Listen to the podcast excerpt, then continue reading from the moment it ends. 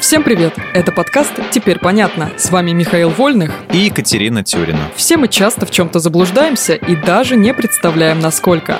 Поэтому здесь мы боремся с мифами и стереотипами. Мифы о Петре Первом и Галилео Галилее. Катя, я вчера на ужин готовил картошечку с маслом, с зеленью и подумал, как же все-таки здорово, что Петр Первый привез этот корнеплод в Россию и заставлял крестьян его выращивать. Стоп, масло и зелень это, конечно, здорово, но ты же не думаешь, что именно Петр Первый популяризировал синтезировал картошку. Вообще-то думаю, разве это не так?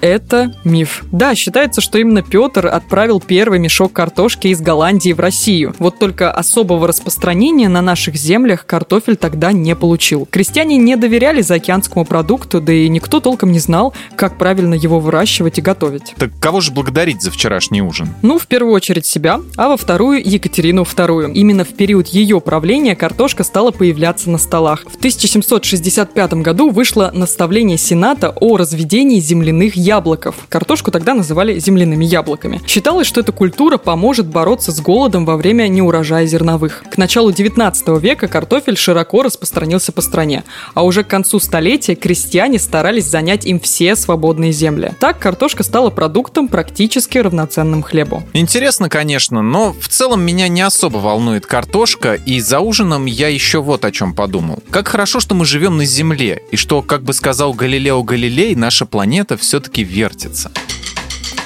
Это миф. Не понял, что опять не так? Фраза «и все-таки она вертится» принадлежит не Галилео Галилею. Да, упомянутый итальянский ученый рубежа 16-17 веков одним из первых использовал телескоп, чтобы доказать, что Земля вращается вокруг Солнца, а не наоборот. Это привело его к столкновению с католической церковью. И перед лицом Инквизиции Галилей был вынужден отречься от своих взглядов. Но непокорный астроном, покидая скамью подсудимых, произнес «И все-таки она вертится». Так думают многие, но в реальности этому факту нет никаких доказательств. Ни один источник времен суда над Галилеем по поводу его еретического труда «Диалог о двух главнейших системах мира» не упоминает об этом высказывании. Впервые эта фраза встречается только 124 года спустя после процесса в хрестоматии итальянской библиотека Джузеппе Баретти. Также надпись «И все-таки она вертится» была обнаружена на обратной стороне портрета Галилея, выполненного уже после его смерти. Есть версия, что картина принадлежала генералу Оттавио Пиколамини. Возможно, Возможно, именно он является автором афоризма. Теперь понятно. Лучше, наверное, во время ужина вообще ни о чем не думать, иначе разочаруешься в познаниях.